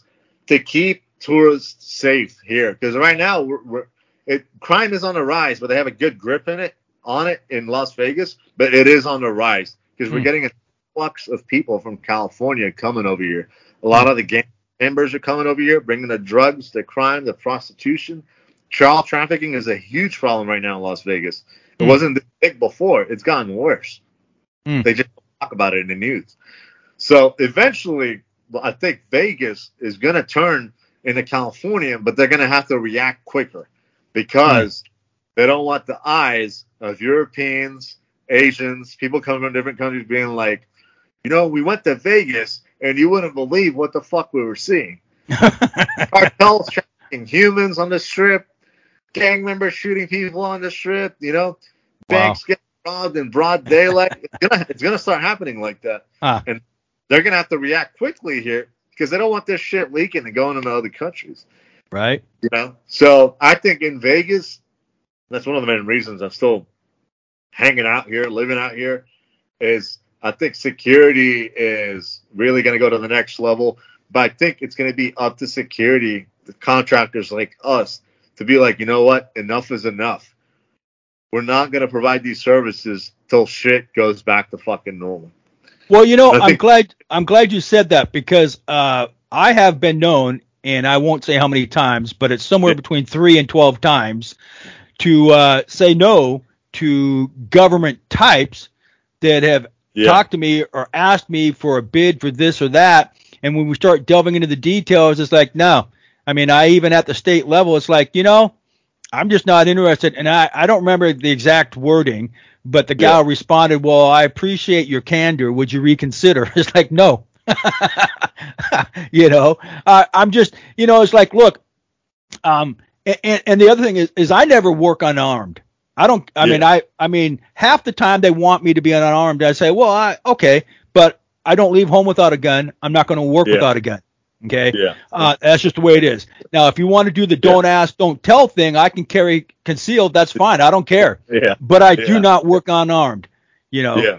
and, uh, and it usually works out, but I, I'm just, no, I, I think, but yeah, no, there are just, there are entities, there are people, groups that are of that mindset that I just won't work with. I won't work for them. I just won't. It's yeah. like when you pull your head out of your ass, okay, when you stop talking like that, if you want real security, we can sit down and talk about it, and I'll take care of you. We'll make it happen. And but, you bring but up what a good point, security, and I want to I want to talk about that, because I'm sure you've seen me fucking talk shit about security companies. Fucking pissed me off, dude. It really did. Besides them taking advantage of veterans and paying pen- paying them pennies on the dollar, yeah, which happens a lot. The number one companies right now for security, if you look at in California, for example, right? There are these big name guys. I don't know if you want me to name them. I'll, I can name them if you want. That's but, up to you, man. Because I subcontract huh? occasionally. I subcontract to them occasionally. You know, you know what I'm talking about, right? Yeah, yeah, these yeah. big companies, they're fucking putting civilians with no backgrounds, you know, on these protective details, and all they give a shit about is the money. Now, yep. those guys are gonna fucking make it worse, I think, yep. in my, because they're not, they're, they don't give a fuck about morals, they don't give a fuck about values, they're only talking about fucking money, and I think it's bullshit. It really is. I think it's eventually it's gonna come down to uh the smaller companies, you know, like us, guys like us, uh taking over, man, because they're going to need experienced guys at the end of the day. Like you said, real security. It's going to come to that point, I'm telling you. Right. Motherfucker wearing a suit, unarmed, isn't going to be able to fucking protect Elon Musk. You know what I mean? And Elon I, Musk is going to get shot in his they're going to be like, fuck these guys. We need real security. Bring the fucking armed guys that told us no in the beginning. You know? Right. Oh, yeah, man. It already. There's fucking threats on Elon Musk now all the time, more than ever. And all these wow. people. There's threats on him more than before. I mean, liberals are going fucking crazy, man. They're threatening people left and right. Oh, it's nuts, man. I'm I'm I'm curious to see what's going to happen, you know. Well, me it's too. Gonna- um, you know, and, and that's another. I mean, it's like some when they pull whoever it was that pulled the cork out of that genie's bottle. I mean, like I said, I think I said this earlier. I mean, the the freaks just. I mean, they're out. Yeah. And and, and now they don't want to go back. Yeah. You know. I'm just saying they don't want to go back. So, no, yeah, they're damn right they're fighting. They're fighting like hell because they don't want to go back in that bottle, you yeah. know. And, uh, you know, and I've often said, look, I don't care what you do or who you are, this, that, one thing, another, as yeah. long as you keep it to yourself. Okay? Yeah. Don't exactly. don't do it in front of me. Don't push it on me. Don't go out there and flout it, and don't harm or hurt other people. I really couldn't care less what you do behind yeah. closed doors. I really don't care. Okay, just keep yeah. it there. All right. I mean, where's the scruples? Like you said, where's the morals? Where's the ethics? You know, yeah. where's the principles? You know, if you want to be, you know, if you want to have a, a, an island unto yourself where you do all this depraved stuff going on, that's fine. As long as everybody's of uh, what we call consenting age and they consent yeah. to it. They're not coerced into it. They're not forced yeah. into it. Okay. Yeah. And, and in terms of security, man, I mean, like I've told guys before, I said, money is important. Don't get me wrong. This is a material world. I yeah. get it. But yeah. it's oh, not yeah. everything. It's not everything, one hundred percent. I've I've turned down, man, fucking some shady contracts that have been offered just for me speaking Arabic. And I'm like, no, I'm not going to fucking do it, you know? And that's one of the reasons I really have respect by a lot of the contractors, is because even though I'm Middle Eastern and I've been offered a lot of money just for speaking the language to go and fucking do certain special projects, is what they call them overseas, I've said no because I don't believe in the fucking cause, you know? Um, I'm all for fighting terrorism, but I'm not for fucking, you know, uh, you know, you know what I'm saying, uh, picking on innocent civilians in certain countries uh, just for that country's assets, you know, oil or whatever it may be. Like, that shit's fucking happening right now in countries in Africa, too, you know. Yep. Uh, Libya, too, shit like that. I mean, now I'm very, very picky with what I do and who I work for. And actually, if you don't mind me bringing it up, I'm actually trying to get that contract in, in Dubai, man. And I want you on board, brother.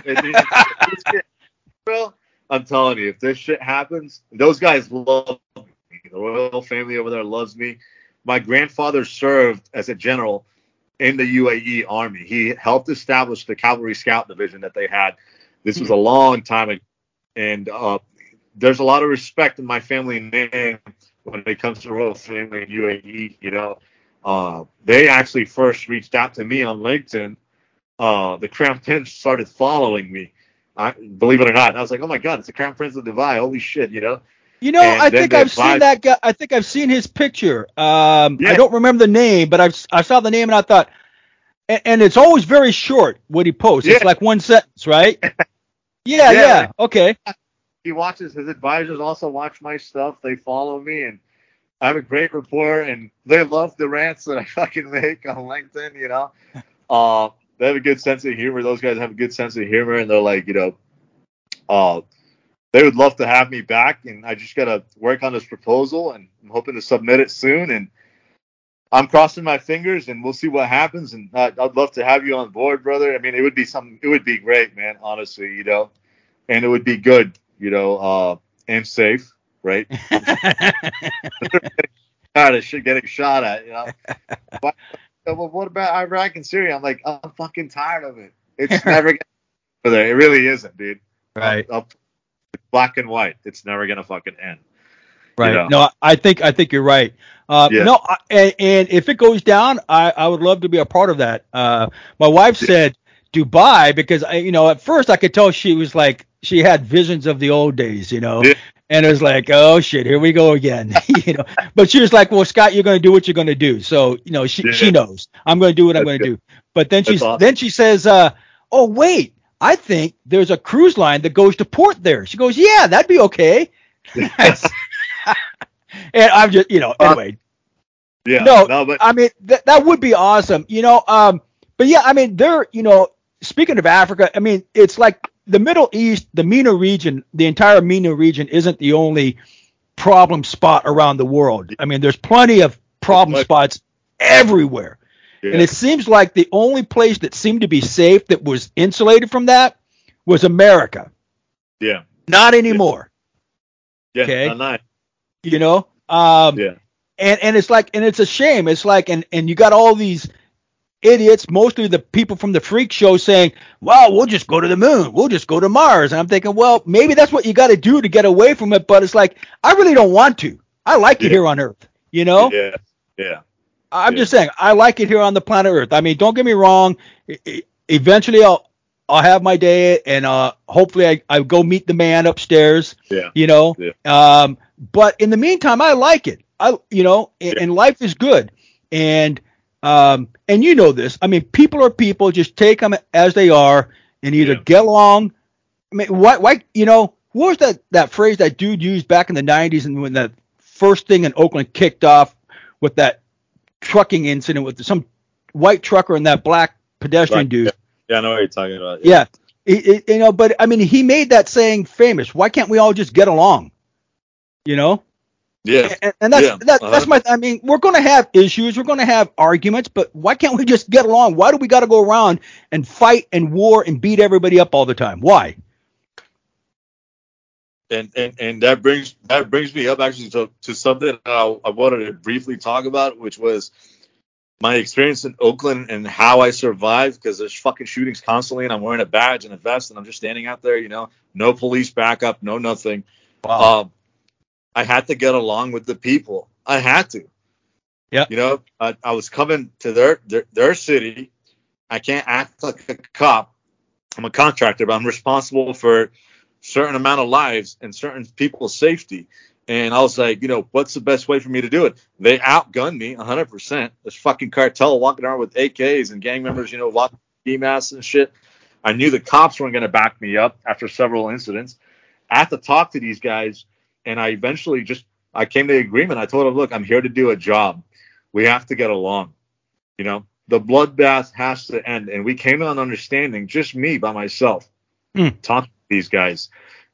Uh, I was like, you know, the only way we're going to solve the problem, you know, between cops and gang members and all these shootings and shit, is that we all fucking get along.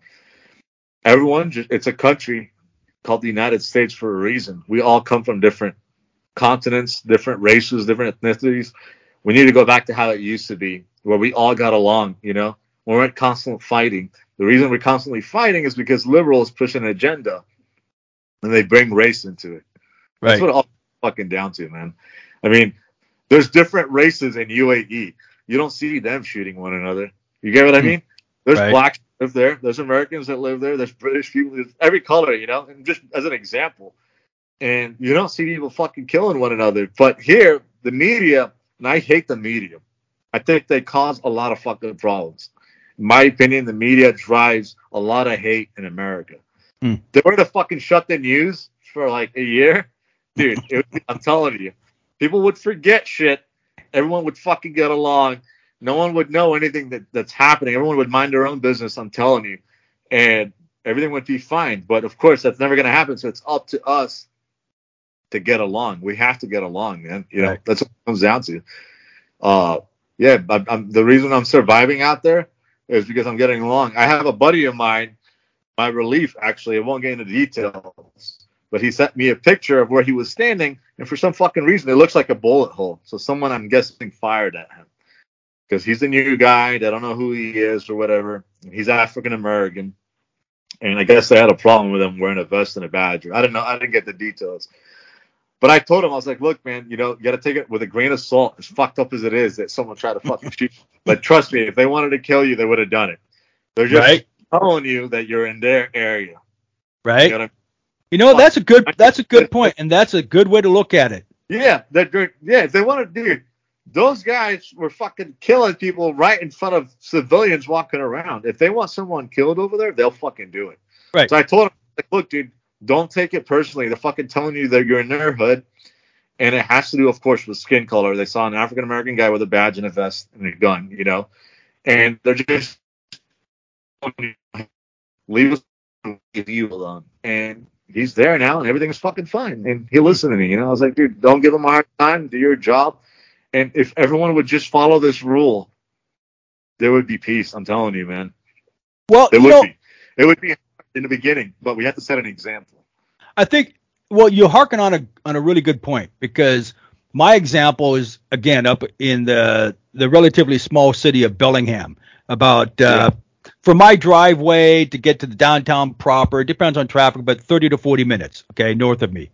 So I was, uh, earlier this year, I worked uh, uh, roughly four weeks up there uh, for for some facilities security up there. And uh, the people in the bars, it wasn't uncommon for one or more of them to test me, like what you're talking about, you know, because yeah. it's a very liberal city up there, very liberal. Okay. Uh, uh, okay. okay. Okay. And so, so they were testing me, and, um, and, and I, so, and, and one, two, two, two things. One, there was a homeless dude, and he was camping out. And and I told him, I said, look, I don't have a problem with you camping out in front of their facility, because I don't think they have a problem with it. As long as you mind your P's and Q's, clean up after yeah. yourself, and then, you know, depart the area when they open. He said, okay. I said, cool. I said, yeah, I don't mind, you know. But yeah. other security companies didn't like it that were out there, and they and, and they were giving the dude a hard time. And I said, well, look, it's not your thing. It's my thing right now. When I'm gone, you guys can can go in there and be hard asses if you want. But in the yeah. meantime, if he's not disturbing anybody, if he's not causing any problems, and he's cleaning up after himself, and you can't tell that he was here, who cares? Okay. Yeah, exactly. It's not causing yeah. any problems. Yeah. Okay. And then another yeah. one, I mean, there were plenty of incidents, but this other one, there were like three of them out there, and I made sure that they didn't circle me because it looked like that's what they were trying to do, corral me, you know. And uh, one, you know, and they were talking about it, and I forget how it came up, but it came up that I was an overseas contractor, and and one of the guys took that as a challenge and pulled a a, a, a big ass switchblade out of his pocket and, and flipped it open. And I stepped back half a step, and he said, "What are you going to do?" I said, "If you don't put that back where it belongs, you're going to find out." Okay. Because I had my yeah. gun. I mean, I didn't have it. I mean, yeah. it was on me. But, you know, it's like, dude, yeah. that is a direct threat. That yeah. And, and they'd been drinking and they were drugging, and we were otherwise having a pleasant conversation. And I was tr- and I didn't want this to escalate to the next step because I didn't yeah. want that to happen. So, yeah. again, I don't I can't say verbatim what I said, but it, I de-escalated it. They calmed down. They started smiling and laughing, and they shook my hand, and they went off and did the thing. But I'm saying there were a number of those types of incidents that harkens to your yeah. point that that if we as professional private security contractors, the way we handle a situation, the way we deal with people can make all the difference in the world. Yeah, you know, one hundred percent. one hundred percent and, and, yes. and, and I knock on wood when I say this, to this day, not once in America have I even had to pull my gun out of my holster. Not once. I've never even Me had too. to put my hand on the gun. I mean, there's been a number of times that I was ready to do that, but I've never had yeah. to. Okay. Yeah. So I'm just saying it's it's it's the way you and I approach a situation. What you talked about there in Oakland exactly. and other yeah. experiences, it goes a yeah. long way, man, because it does. You know, so all these All these dipsy doodles that, that want to be a security guard, you know, it's like, you know, you got yeah. some learning to do, dude. You can't be, you yeah. can't, be, you can't be working that way. You won't last long. Won't You'll last be gone long. one way or another. Yeah, I know. I know some security guards in Texas that got killed because of that. You know, trying to act like cops and harassing people and shit. Yeah, you know, it doesn't work. It never ends well, man. It, it doesn't. Never ends. So, but no. yeah, that's. that's That's that's that's a great point, and, and it's kept me alive for thirteen years, so I'll continue following it, you know? Right? You know? I don't want any bullet holes in me, thank God. So. I heard right. It's painful. So. Well, hey, um, um, I would love I would love to continue this conversation that we've, we've been having an excellent conversation. Uh, so a couple things. One, um, we'll have to do this again, okay, yes. whether it's your podcast or mine, but I'd love to do this again. Okay. Uh, but so putting a wrap on it, but before closing, what would you like to leave people with? What thought or thoughts would you, final thought or thoughts would you like to leave people with? Man, anything, that's, anything. That's final thoughts, man. Oh, I'm going to speak as, as, as, as Tarek, you know, not Joey, the contractor. Okay. So Tarek, the immigrant that came to the United States. I love this country, man, you know, and uh, I wouldn't be where I am with, if it wasn't for the United States and the government allowing me to do everything that I've ever done. Uh, I didn't have those privileges overseas, you know, uh, and I don't regret anything I've ever done. Uh, I've supported the harder path in life that I've picked, that I've chosen. You know, even with my family disowning me, me going the route that I went, I'm still proud of everything I've ever done. Every kid I've saved, every criminal I've put behind bars, most of all, serving my country. You know, that's what I'm really proud of. And I'm going to continue doing it till the day I die. I can never see myself ever doing anything, mm. you know. And uh, I think uh, we all need to get along as people. That's what I want to leave people with, you know. Uh, there's this, there's this stigma, you know, about people from the Middle East or from Africa or whatever, you know, that they come to the United States and they hate people or they have these different ideas, but it's, it's, it comes down to the person and how they, they, they were brought up. I could have been, I could have been hateful. I could have been, you know, not caring. I could have not assimilated. Uh, there's a big percentage of Arabs here in this country that don't assimilate. They continue acting like they live in the Middle East, but that's them. And I'm different, man. Uh, I open up my mind. I've read the Bible. You know, I encourage people to open their minds. That's what I want to leave. Short, mm. long, short, short. Open your minds and learn from different cultures. That's how you become more accepting. If you never learn about the different culture, you're always going to have that perspective of the other person. Read the Quran, read the Bible. It doesn't make you Muslim. It doesn't make you it doesn't make you a Jew. I've read all all all religious books, and I consider myself spiritual. I like to learn from all religions, and it's helped me a lot in my life and come, become accepting of people. You know, I can I can rash on and rag on liberals and all that shit, but at the end of the day, man, we're all American, right? I want to see this country get along. I want everyone to get along, dude. Doesn't matter if you're liberal, Republican, orange, black, or white. The only way we can defeat the system is by getting along. Mm. That's what I want to leave everyone with. Amen. I like it. That's awesome. Yeah. All right. Uh, so I want to, we'll put a wrap on that. Um, stick around for just a moment when we're done, if you would. Uh, I want to thank everyone um, for taking time out of your day or evening to listen to me talk about uh, private security contracting and uh, the issues that we have here in America with uh, my friend Tarek Kadura, yes, a k a. Sir. Joey. Yes. So I want to I want to thank him very much for, for taking time out of his day to do this and work through the issues that we had getting this thing run up and running. uh, uh, so thank you to uh, my wife, my children, all the folks, male and female, who have been part of uh, my life and still are. Remember, people, it takes a team. Grass is not always green on the other side. Be careful what you wish for, because you might just get it. Stay humble, stay safe, and keep others safe by staying frosty. And until next time, keep it real.